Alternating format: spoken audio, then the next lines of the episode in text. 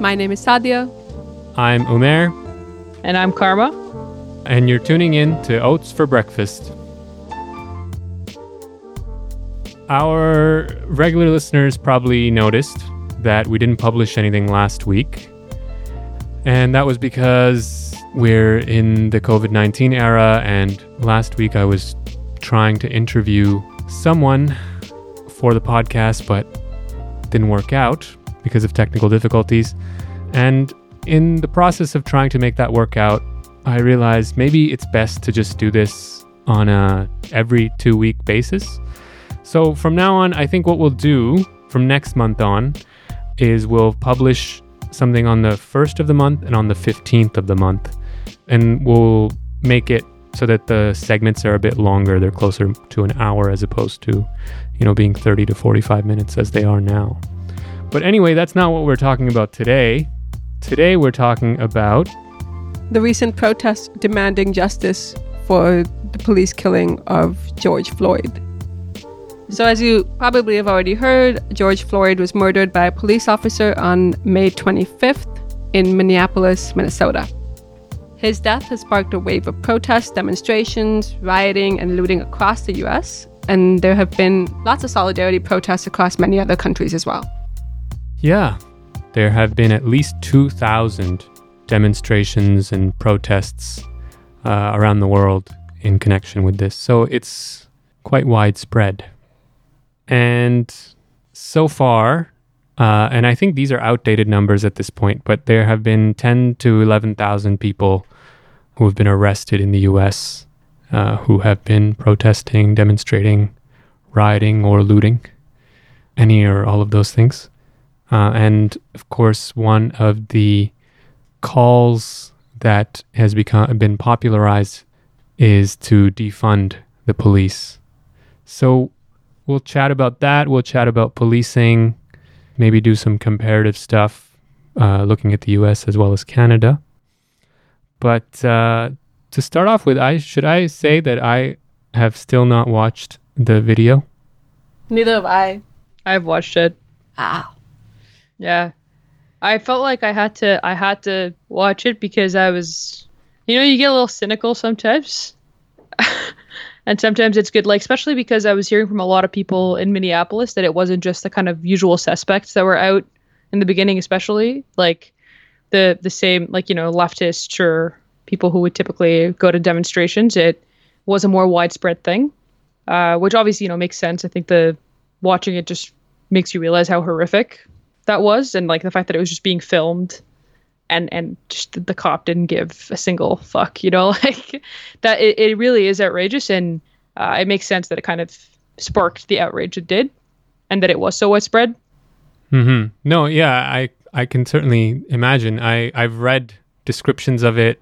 I've seen snippets of the video and images from it, so I can definitely imagine that it, it, it's horrific, and that's exactly why I haven't gotten myself to to watch it because I'm yeah kind of a weak-hearted person, I guess. I, I don't know.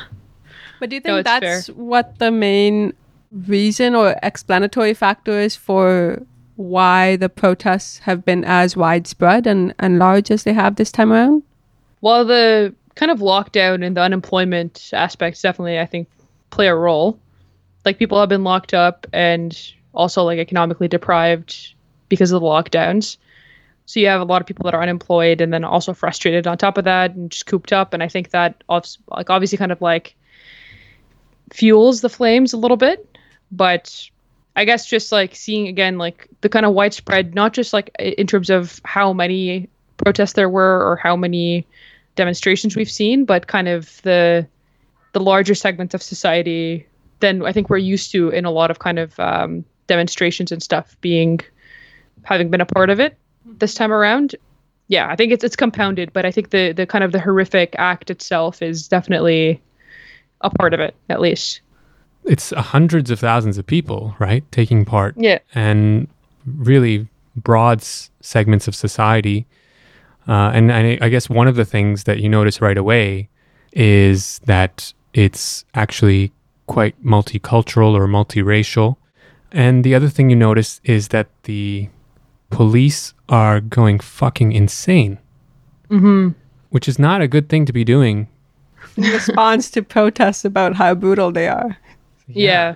Yeah, it seems like it's almost a, as if it's you know out of like deliberate intention and like further malice and stubbornness that they've just brought out so much more violence and vengeance, and a lot of people have been hurt. Um, there's some descriptions of like rubber bullets and such, and of course the tear gas and the pepper spraying. And there've been journalists who've been blinded in the eyes. People like suffered concussions and broken bones and head trauma and such. And I was thinking that in the context of the US, I mean, it's bad enough, like when the police do it anywhere. But in contrast to Canada, in context of the US, where people don't, or many people don't have health insurance, and especially right now, when they're, you know, whatever little insurance they might have had from work is also not reliable because their employment is not reliable. Like those kinds of injuries really mean that they just, people are either won't be going to the hospital to get medical help, or if they do, they'll be in crazy amounts of debt. I think one prominent case was of a journalist I'd come across, and she had gotten a rubber bullet in one of her eyes, and she will have to have multiple surgeries to try and reconstruct her eye. And the first surgery, she got the bill, and it was fifty-eight thousand dollars, and she was just like, "I can't mm. pay this." And they were like, "Okay, we'll just set you up on a payment plan." For eventually, they brought it down to a hundred dollars a uh, a month. She was like, "Yep, it will just take me two decades to pay it off now." Yeah, and I guess like the kind of the the stuff that's been like the response to this in terms of like, you know, Trump being like the law and order kind of response, but not even necessarily completely pulling through. I, I wonder how that's gonna actually like affect the the, the upcoming election. Mm-hmm. Because like from what I've seen in terms of statistics, like the majority of the American population supports the protests and supports the cause, but um, have felt differently about the violence generally, like whether it's the rioting or the looting or whatever else, right? And have like you know supported kind of intense measures. And obviously, you know, when the police get involved, they they have tended to kind of aggravate the situation because they've sometimes pushed peaceful protest, right? And then that's when it's turned out to be violent. Like they've, in many cases, been the ones to instigate. But yeah, it makes you wonder kind of what the what the kind of response is going to be like, and then what how that's going to shape the political landscape in the next little while in terms of where it's going to push people, right? Like, is this going to push people towards wanting a more kind of aggressive state intervention and and having something possibly even worse than Trump in the coming years? That's even that's willing to follow through, right? Or you know, is it going to go in the direction that I think a lot of people want it to go in? Uh, and I'm not I'm not too sure, which is kind of what concerns me about the defund the police call in in this context. But we can go into that later, I guess. Uh, talk more about that. Well, in terms of Trump, yeah, I think there was that concern, right? Like, I think when the initial sort of shock of the moment wore off and we we saw what the scale of this was, one of the questions that certainly came to mind was like, okay, how is this going to to affect Trump's standing? And I think certainly the liberal media in the US was worried that it was going to help Trump. So you had people like Fareed Zakaria and various other big heads in liberal media sort of being like, "Oh no, is this going to help?" And you know, I it's not just them. I was also wondering the same thing.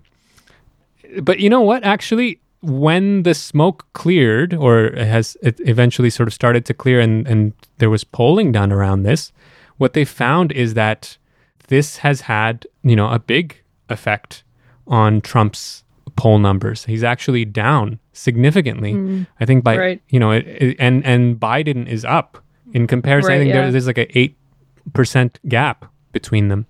So ultimately, actually, it seems to be hurting Trump. One of the only things that that has hurt him, and so the law and order, you know, brouhaha, hasn't been helping, or so far hasn't uh, hasn't helped him. Yeah, I think part of it is also that the extent of the protests, unlike the ones in 1992 and from the 60s, it's much more widespread, both in terms of the racial composition and in terms of geographically. Even really small towns of like, you know, less than 20,000 people, predominantly white, predominant or considered to be Trump country, even they've had protests. And one of the articles I'd read said that it was the younger generation, like people under 30, who in 2016 had in fact supported Trump, but in the last couple of years have been moving in a more leftward direction. So I think it's yet to be seen between now and October or now and November when the election is, like what kind of momentum this is going to build. And even if there is a, you know, poll numbers are against Trump, is that going to ultimately lead to a victory for Biden? Or I think people are still like largely I don't know. I, I don't have a very good sense of it because, you know, our social media is skewed, but I feel like people are still kind of skeptical of Biden and of the Democrats and how they're paying lip service and, you know, using all the right words now or donning like, you know, Afrocentric kind of fabrics. Um, so I Oh, think, I love that. yeah. Nancy Pelosi and Kente cloth. Yeah, no, it's ridiculous. So Um, yeah, so I don't know if the if yeah. that's going to play out for the Democrats as they want it, or ultimately people will just be like, "Oh no, that's a sham," so they're not going to come out to vote. So I don't know. I guess we'll see. Yeah, I mean that's a that's a good point. It's because it's not like the cities where, um, like Minneapolis itself, right, has a Democrat in office, and a lot of these cities have had Democrats in office. So it's like it doesn't maybe seem like that viable of an option too to be like let's just vote Democrat instead to fix this problem. But um, I guess what concerns me because you're right, you're right. Like I, I thought at first that it might bolster Trump, and then it did come back to saying like it, he's been less popular recently. And i don't know how how like justified this concern is or not because it's it's also based on like very particular things. But you know you know how like that guy what's his name? The guy who published in the an op-ed in the new york times and there was a huge kind of outcry about it. Cotton? Is that his last name? Tom Cotton. yeah like saying that basically you should bring the military in right? Um obviously i don't agree with that but it's like there was a huge outcry about it and then they were like you can't even though it's an op-ed you can't publish something like this.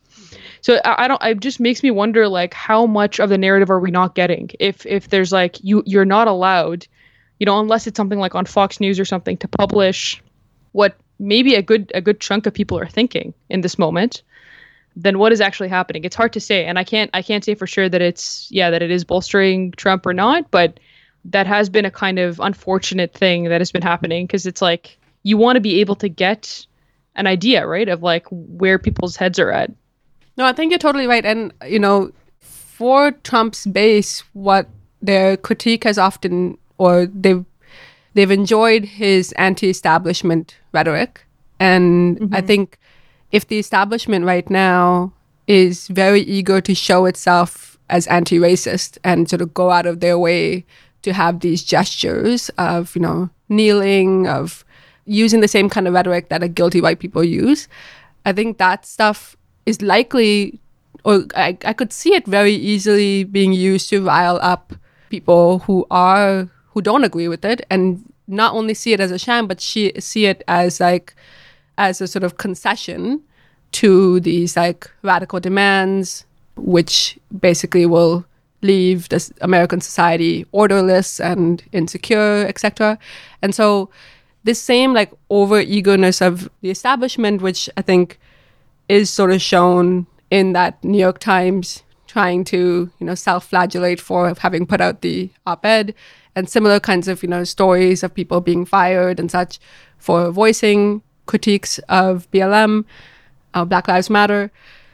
I think that those things probably will and already are having reactions, but we're just not seeing them. And those reactions ultimately may end up having much more pronounced of an impact in the election than, you know, the the establishment side. Because for now, it's just trying to gain a foothold. It's trying to just like, if not co-opt, then certainly sort of uh, lean into the current to the bandwagon. Mm-hmm. But you know, on the stuff about Trump's base and what they would think, I mean, I think this, what this sort of does is it implodes the notion that was somewhat popular on, on parts of the left that all the people who voted for Trump are racists. Well, because, you know, well, I mean, there were other things that one could have pointed to to suggest that actually, no, they're not just racist, because actually, plenty, plenty of these people voted for Obama uh, when he was running. But now you can point out that, well, there's plenty of people who voted for Trump who are also sympathetic to these protests, who are horrified by the killing of George Floyd and you know by uh, by the disproportionate killing of uh, black men in the U.S. So I don't know that Trump can, you know, there's a segment of his base who would buy into this law and order, get the blacks in line stuff. Uh, though obviously, even Trump doesn't go as far to say things like get the blacks in line. Some of his supporters, I'm sure, do. But those people are a minority, right? Uh, I think the uh, vast majority of people in American society think of themselves as people who want to ha- live in an in- inclusive society. And to the extent that Trump plays to that uh, that part of his base, the more that you know, even those people who voted for him, many of them will will feel alienated and and will want to go elsewhere. Yeah, like I think you're right, and I think this has been sort of like a there's has been like just broad consensus that what happened was horrific and what continues to happen in terms of police brutality against black men disproportionately is horrific. Like I think that's it's it is a moment where we see this kind of consensus. But I think like I and I don't I don't know how to really because because we're not like I mean at least I'm I'm not partaking in any of it. I'm we're in Canada. Our context is different and all of that. It's hard to to kind of separate what we see online and the kind of reactions we're seeing from from what is actually going on, right? Like it's hard to sometimes separate those things and understand where the lines are drawn.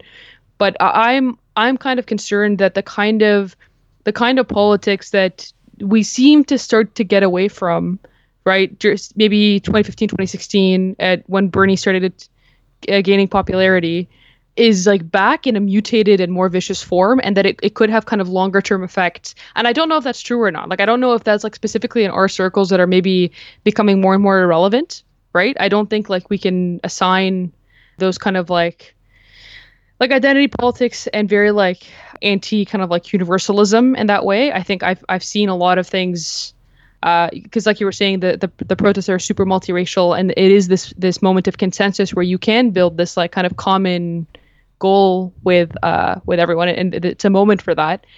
But again just i guess seeing what the establishment is doing like you were saying sadia like whether it's the democrats whether it's corporations or you know journalists and, and like you know uh, big media outlets and how they're kind of responding to this that that seems pretty clear to me right? Like what's going on there. And that concerns me not necessarily just for this election cycle but just generally uh, for like the because we don't know right like we're in this kind of like populist moment uh, broadly that goes I think beyond Trump and Bernie.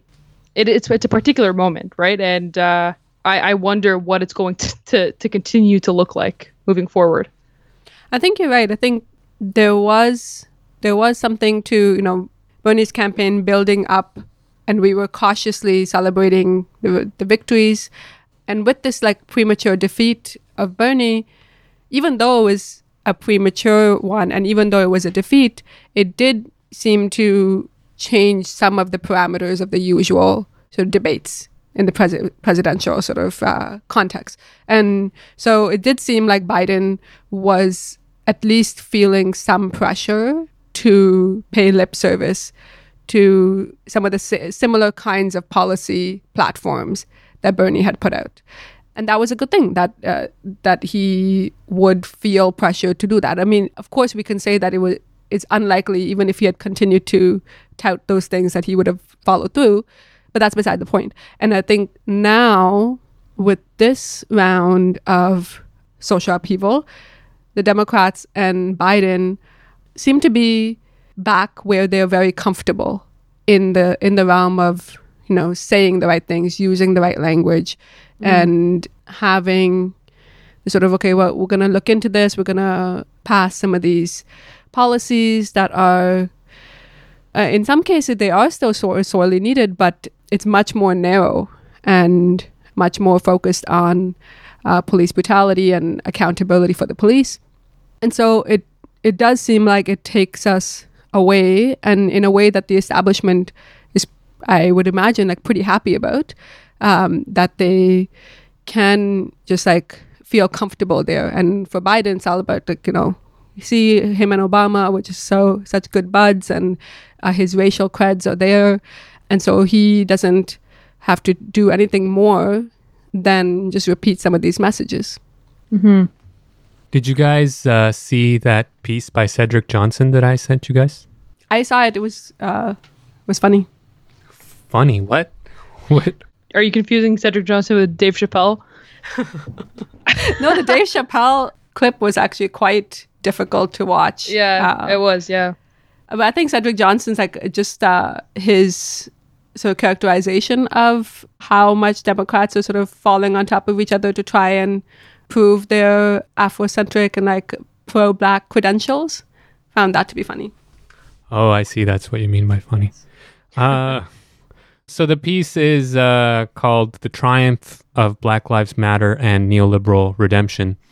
Uh, it's on nonsite.org, and in it, Cedric Johnson kind of laments the fact that Black Lives Matter as a slogan is, uh, as he puts it, a militant expression of racial liberalism. And then he goes on to talk about how Jeff Bezos has pledged, you know, $10 million in support for social justice organizations, you know, like the ACLU, uh, the NA- NAACP, etc. And various other sort of corporate giants have come out in support and really dug into their wallets to help support anti-racist efforts. And you know, and he sees this as a as a good way for these, you know, corporate elites to earn good PR, you know, a focus on anti-racism in this sort of vacuous way, right? Anti-racism and like, oh, people shouldn't be racist, police shouldn't be racist. It's kind of good timing because Amazon was under quite a bit of pressure to give its uh, workers decent wages, to give them decent working conditions and proper PPE. And now Jeff Bezos can front as a anti-racist uh, hero. Yeah, I think Cedric Johnson and Adolph Reed, who you know make similar arguments, have often just been accused by the left as being class reductionists and trying to downplay the particular nature of these protests, as well as you know other other instances of outrage over the killings of black people in the U.S. And I obviously agree with Cedric Johnson that that it seems like what we can predict will be the outcome from this series of, of protests is that a bigger chunk of the establishment will have adopted more refined rhetoric and fine tuned their PRs and sort of taken on anti racist cred the way that in previous iterations there's been pro LGBT sentiment. And so if we just take these protests as being just purely about race, then how far does that get us? And if BLM protesters and other, you know, others who are joining in are saying that, you know, don't try to reduce it to class, this is a, a racial issue, then if we take that at face value, wh- where do we go from there?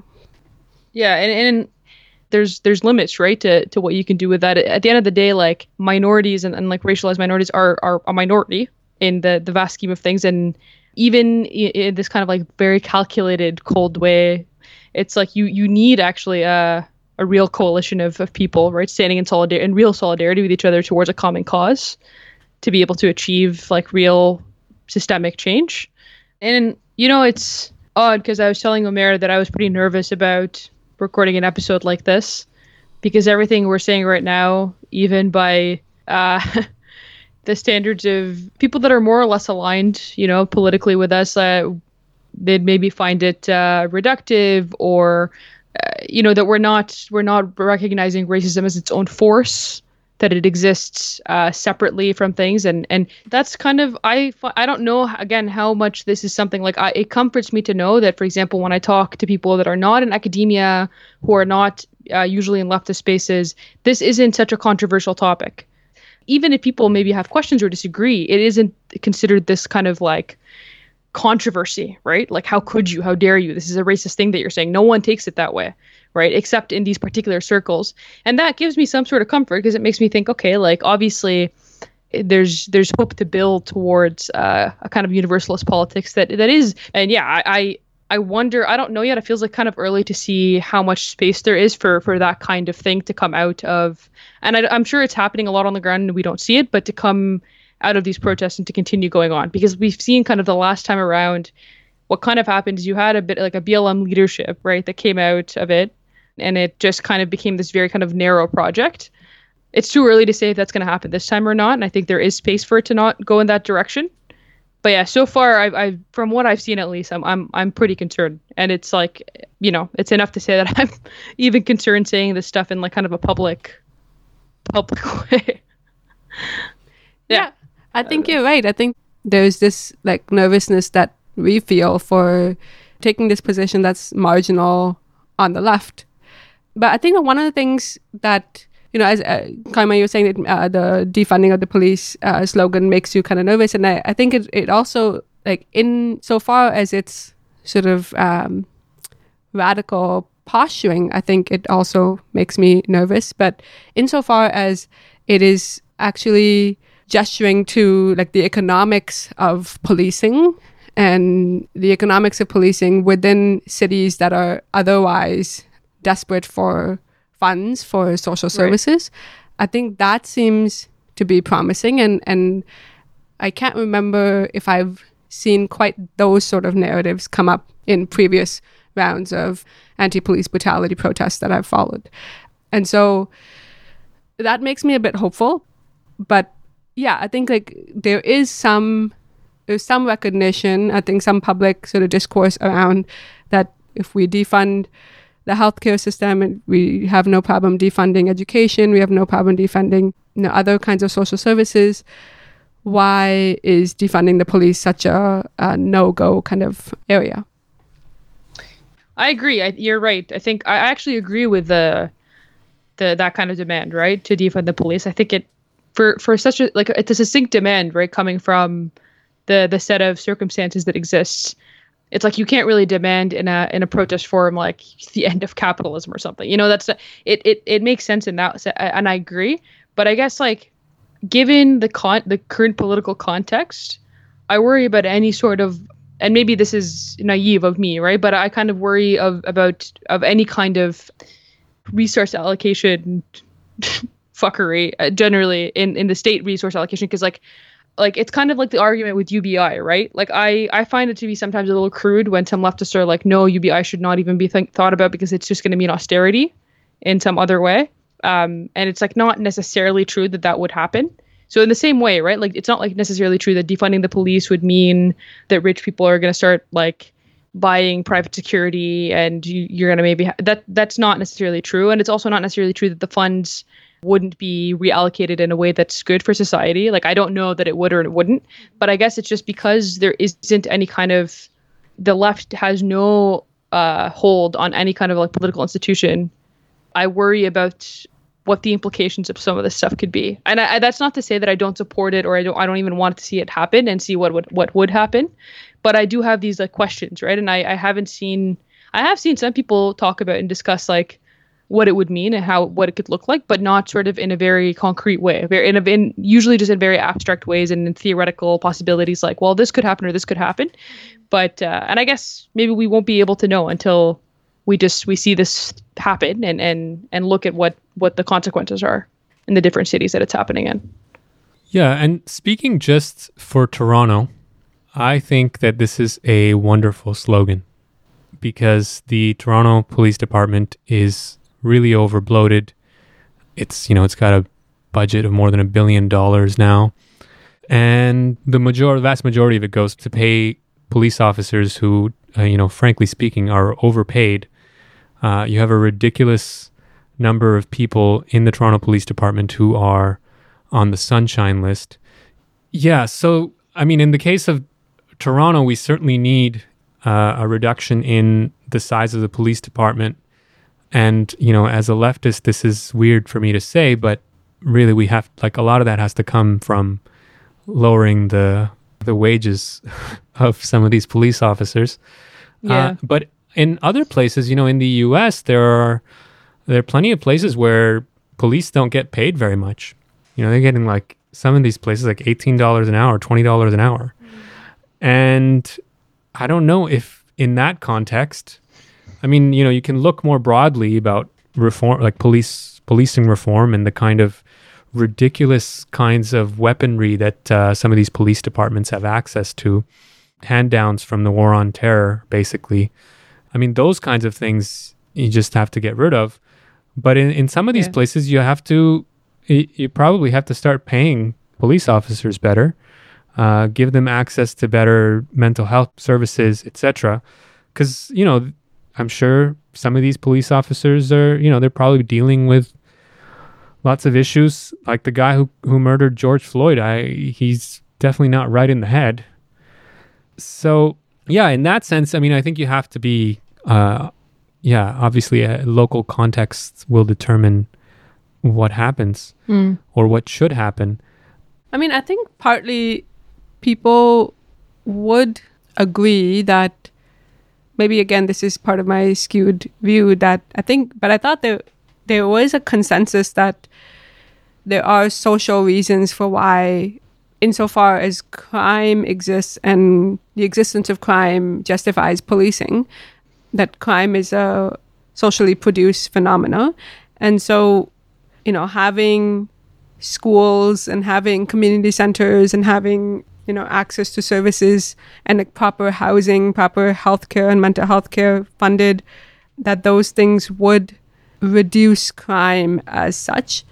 But i think within the communities themselves um, in toronto when Umer and i have organized with different uh, racialized communities there's the sentiment among people has been that they feel that crime is an issue in their communities. And and they often will say that you know police is necessary because you know their streets don't feel safe or they feel like you know the young men hanging around uh, loitering make them feel um, bit insecure walking around and so you know i think we do have to acknowledge that like within these racialized working class communities they they have their own anxieties about crime and insecurities in their community. And there we can build up the support for alternatives to policing. I'm just remembering like a conversation I had with my coworkers because um, the gang activity in Brampton has gone up uh, a lot in recent years, and it's been like really scary for like uh, a lot of people. I know like a lot of my coworkers who have kids have been just saying like they're worried about their kid wearing the wrong color T-shirt and stuff, and I'm like, oh wow, in Brampton, like because of you know they're worried they'd be uh, associated with this gang or that or the other, and it's like you know like the the the overall consensus was just like yeah, well the economy's shit it's not it's no surprise that uh, you know gang activity and whatnot is on the rise.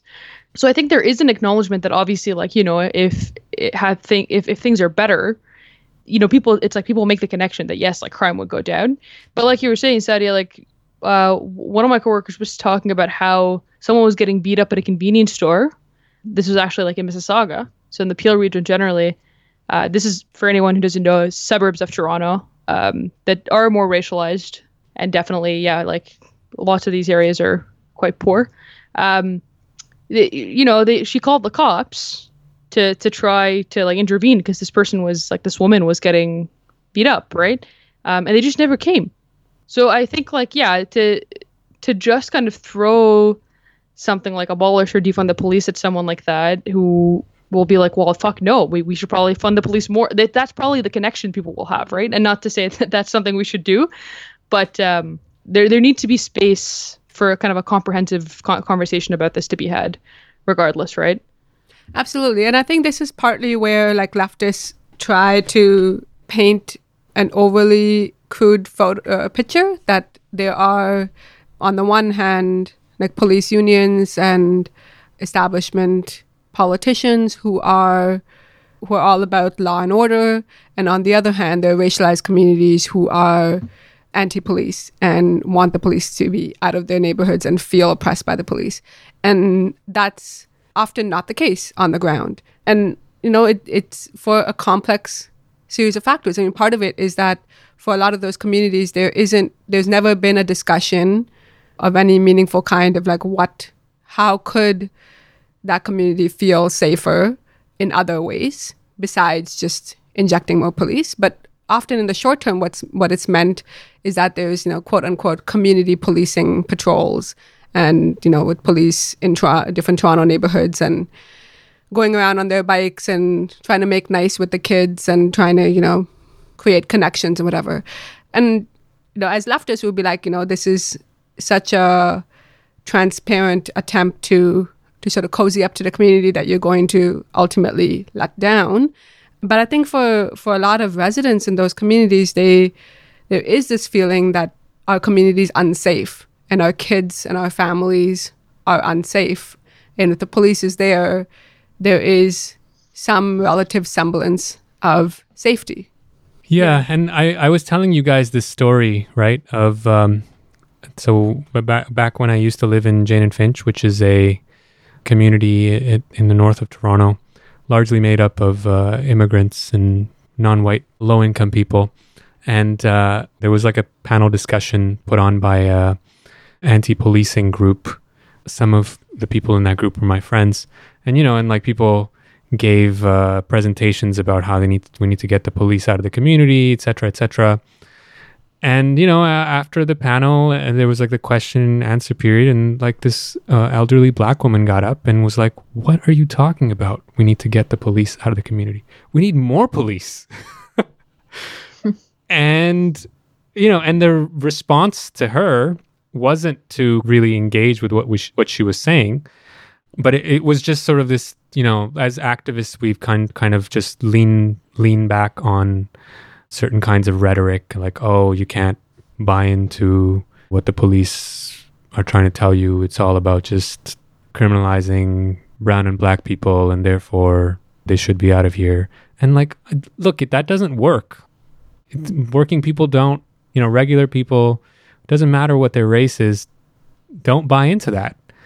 And partly it's because this framing of police as a as a mechanism to simply simply as a mechanism to control uh, racialized populations. It's simply not true right? First of all those populations are not all the same right? Like everybody who's racialized isn't the same.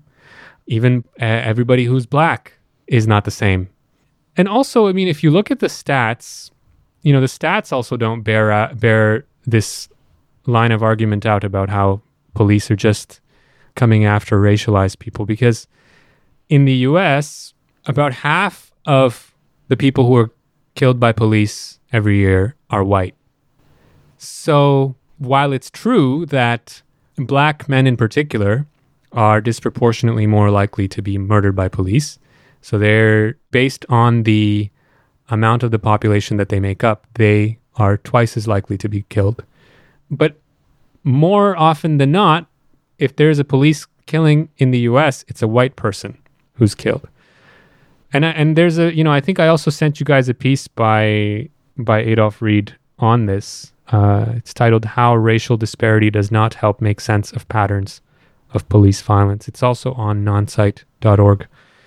I mean, I think you know, people really I've I've seen leftists really love to hate on that Reed piece and really love to hate on on those sort of stats in particular about white people in absolute numbers being more likely to be killed by police.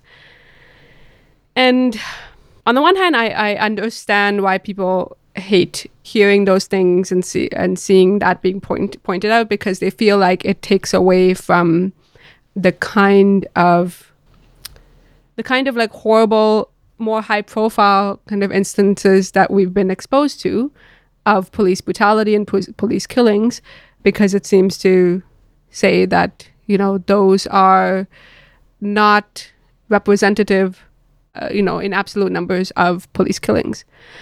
But on the other hand, I, I feel like, you know, I'm not sure why it, it's taken so badly because even, you know, back in the time of the Black Panthers, there was an acknowledgement that, for example, Appalachian white communities were routinely targeted by the police and that there were attempts by some Panthers to go and and join a coalition with them against police brutality.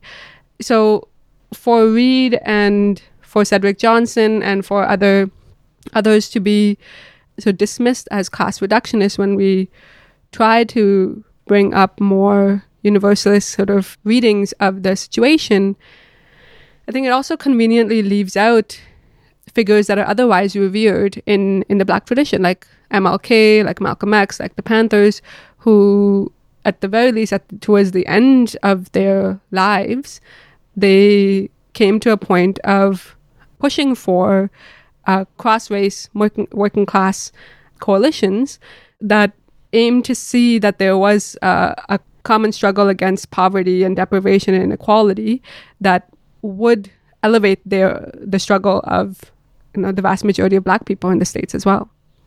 Yeah i i mean i don't yeah i i also feel like i would get in trouble to for saying this but like it's really hard not to feel like like adolph reed says that that that it is actually a kind of class politics.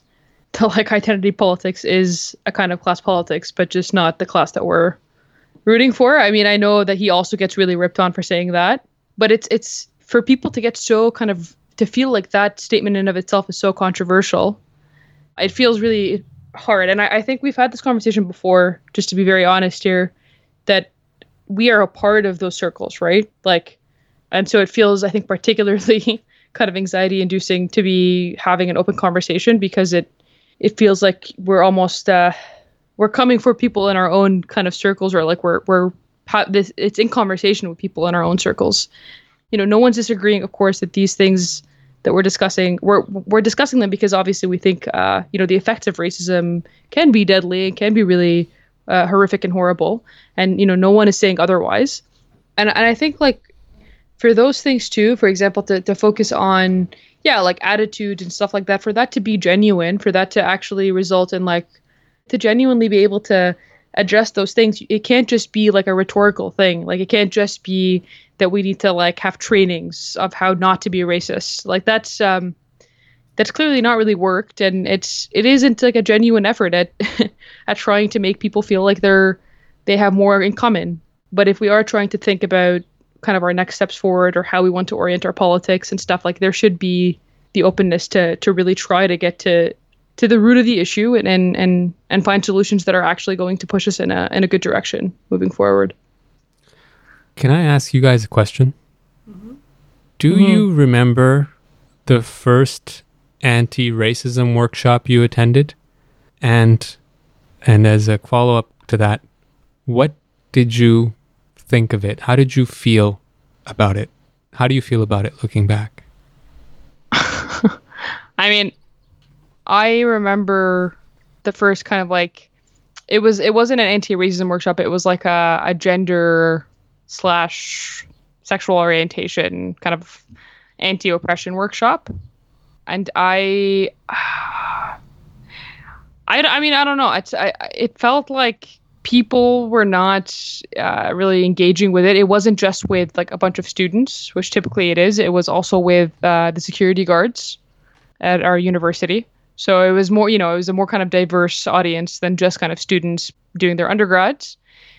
Just to clarify, you this is when you worked as a as part of campus security at uh, part time yes. while you were a student. Yeah. Yes. Yeah. Yeah. Yeah. Uh, I remember learning things I never knew as someone who's a part of the LGBT community for like quite a while. I was like, "What? This is strange." Uh, so it felt like kind of uh, weirdly I don't even want to say comprehensive. It introduced all these things that I thought I never even knew about, hadn't been a part of the community for a while, uh, and that was like a, a, bit strange to me. And yeah, it felt like the people that were there were mostly like very like disengaged. Yeah, I think d- disengagement and ridicule is uh, are the two sort of terms that come to mind with my experience as well. I think my experience was in the in the context also of a work a workplace was an anti-oppression workshop um, or a series of them, and this was at a workplace which was uh, a settlement office. Uh, so it, it's supposed to help um, newcomers to the country get adjusted to life in Canada, and almost all of the workers in this workplace were immigrants themselves, like fairly recent, you know, within the last like 10, 15, 20 years. Um, and they were largely women. And I was one of the people who had probably one of the only people who had been exposed to some of this stuff before in, in the uh, being an uh, undergraduate student at that time. But it was just the whole thing seemed like such a hollow exercise. And I think this is probably anyone who's sat through one of those workshops in any concrete scenario will probably say that it's a hollow exercise. And so whenever we whenever anyone says that yeah, anti-bias training or subconscious racism training or you know even like sensitivity training of any kind is a legitimate solution to anything it, it's just a laughable proposal yeah and I, I think your experience isn't necessarily different from mine just thinking back, you know, like I think the first time it happened, like, you know, my feelings were like, what? Am I being inducted into a cult? and, yeah. You know, like I'm a brown person who certainly identifies as being brown, who knows a fair bit of the history of race, racialization, about, you know, identity, identity formation and have I know I as someone who immigrated here as a kid have had to go through personal kinds of um, struggles one could say. I don't know if one could anyway the point is i i've dealt with this stuff personally.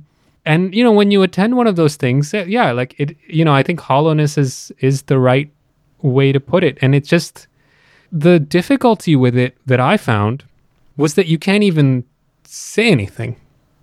And as soon as you do, and this is my problem, is that I have the, I have to say something. As soon as you, you know, ask a question that seems to deviate a little bit, you just, you know, you're you're in the wrong, wrong place. So I think what I learned to do is to kind of be respectfully distant. You know, like my position on this stuff, it became this like, okay, this is what these this person's political sort of approaches and technically we're all on we're on the same side here but around this stuff i can't and like you know we'll get into disagreements and it's perfectly normal obviously that's part of like developing oneself as a political person as thinking through problems. But there are certain things you just don't go close to. And yeah and that's kind of how how it's been. And it just it's kind of sad. No i it is it is sad. And i've gone through this thing in my head where i'm like well look like regardless there's no reason to have this like animosity right? We're broadly on the same side here and it feels like that until it doesn't. I don't know. Maybe that's not useful. I mean i still think that's like that's the approach i tend to take. It's like there's no reason to kind of especially when you know it depends on the stakes i find nowadays more than anything else. Like if it's worth having that discussion let's have it. If if, if something's at stake that is good like that is like worth it and worth getting into this kind of strange fight then it's worth it but oftentimes it isn't right?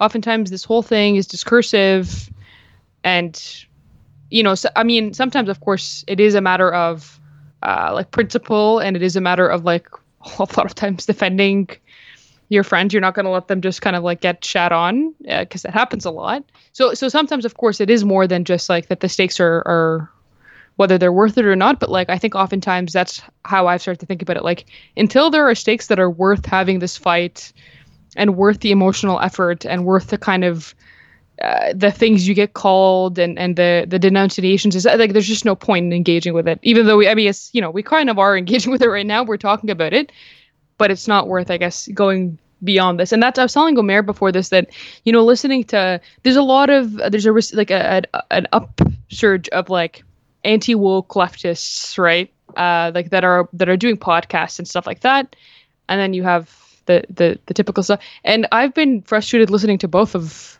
the both of the the arguments on this issue. For example, like nothing has felt very. Uh, this, but they're both been frustrating because they're both kind of they're both moralizing, right? Like on one one is moralizing against these people, and the other ones are moralizing against the other people, and it's it there's it's it feels like it lacks anything more than that than just kind of a you know these people are of a particular class. Like that's what a lot of the anti-woke leftists will say. This is just bourgeois politics. Like, okay, sure, but that that's the extent of it. And I, I don't know. I don't know if you guys feel the same way. And I know this is kind of going off uh, off the the topic that you started here, Umer. But like, I tend to feel like anything disconnected from also kind of any real like project, like when it's you're just kind of in the discursive, you know, realm for a long time, it tends to get tedious. Because mm-hmm. we can keep having this conversation forever and i think I, th- I, think until people are you know a lot of us that are having these conversations are like you know connected to something or the other concrete. It's it yeah it, it does become kind of just cyclical and a little annoying. Yeah.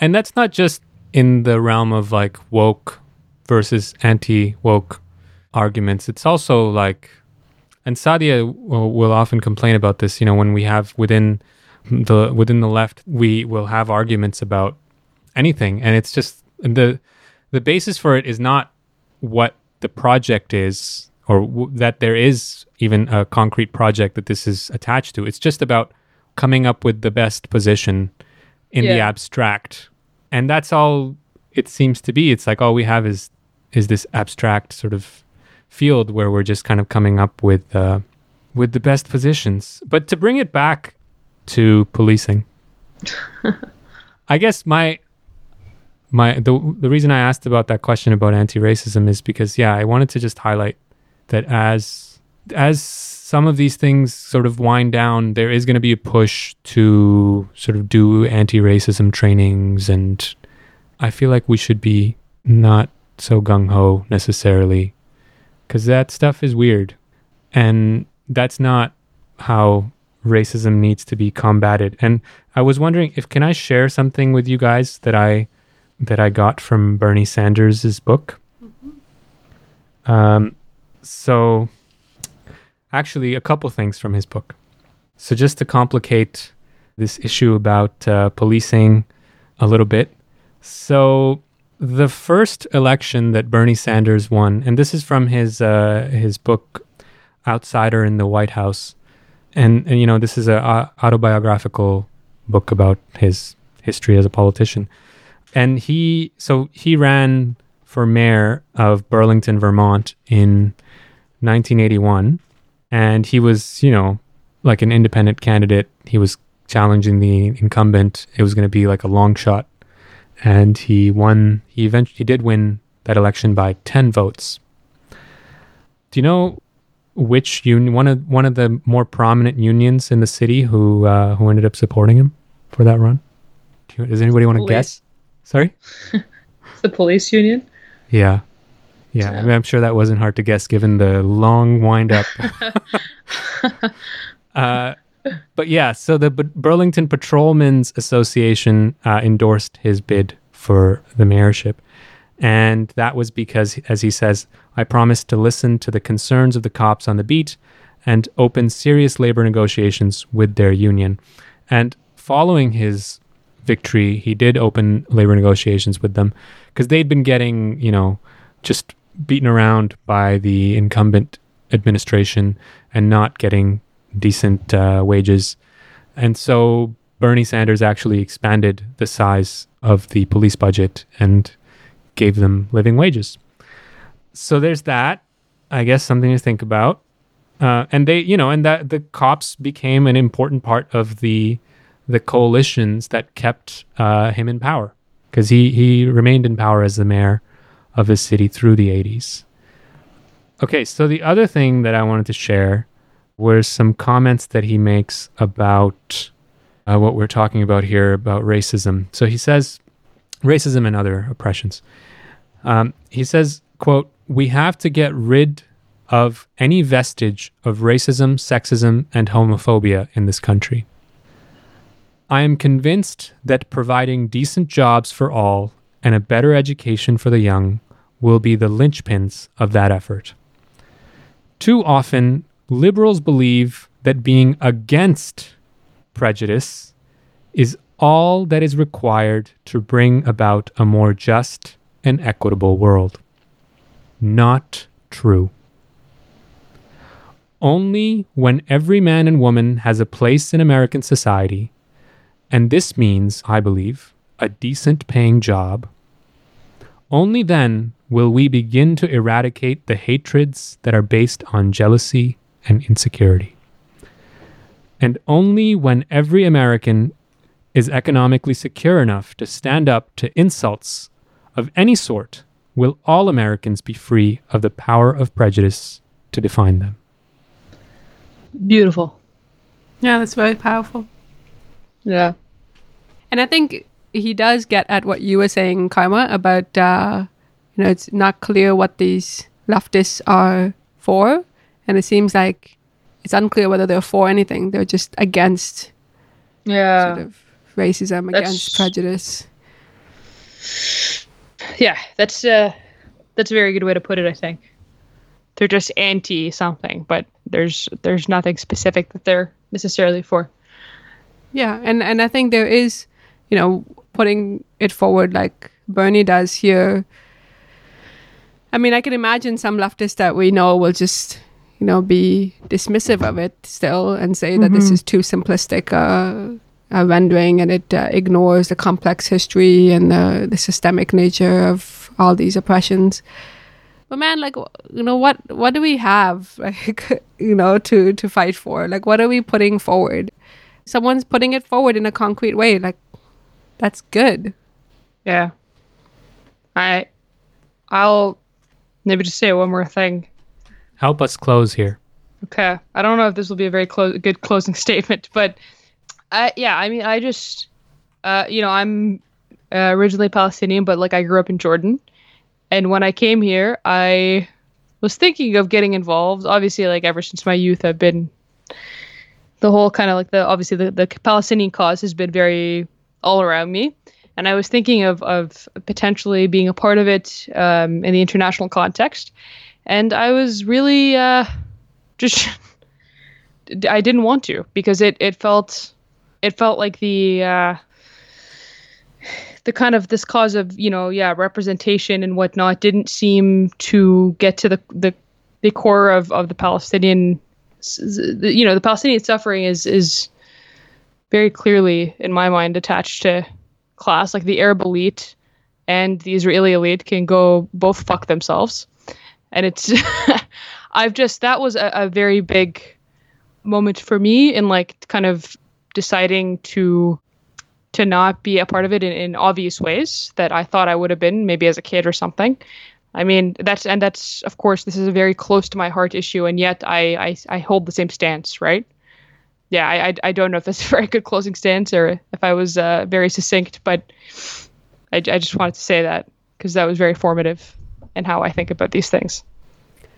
no i think that that was good because i think we do end up making even as leftists even as ones who are you know, committed to the broader cause of wanting a more just world in concrete terms we end up having to navigate through like you know the the particular ways that these activisms manifest and unfortunately a lot of how they manifest is in these ways that are like more suffocating than than life-giving and and sort of dull our imaginations and our and our motivations rather than you know sharpening them in a way that would actually be of some use to the promotion of a more just society.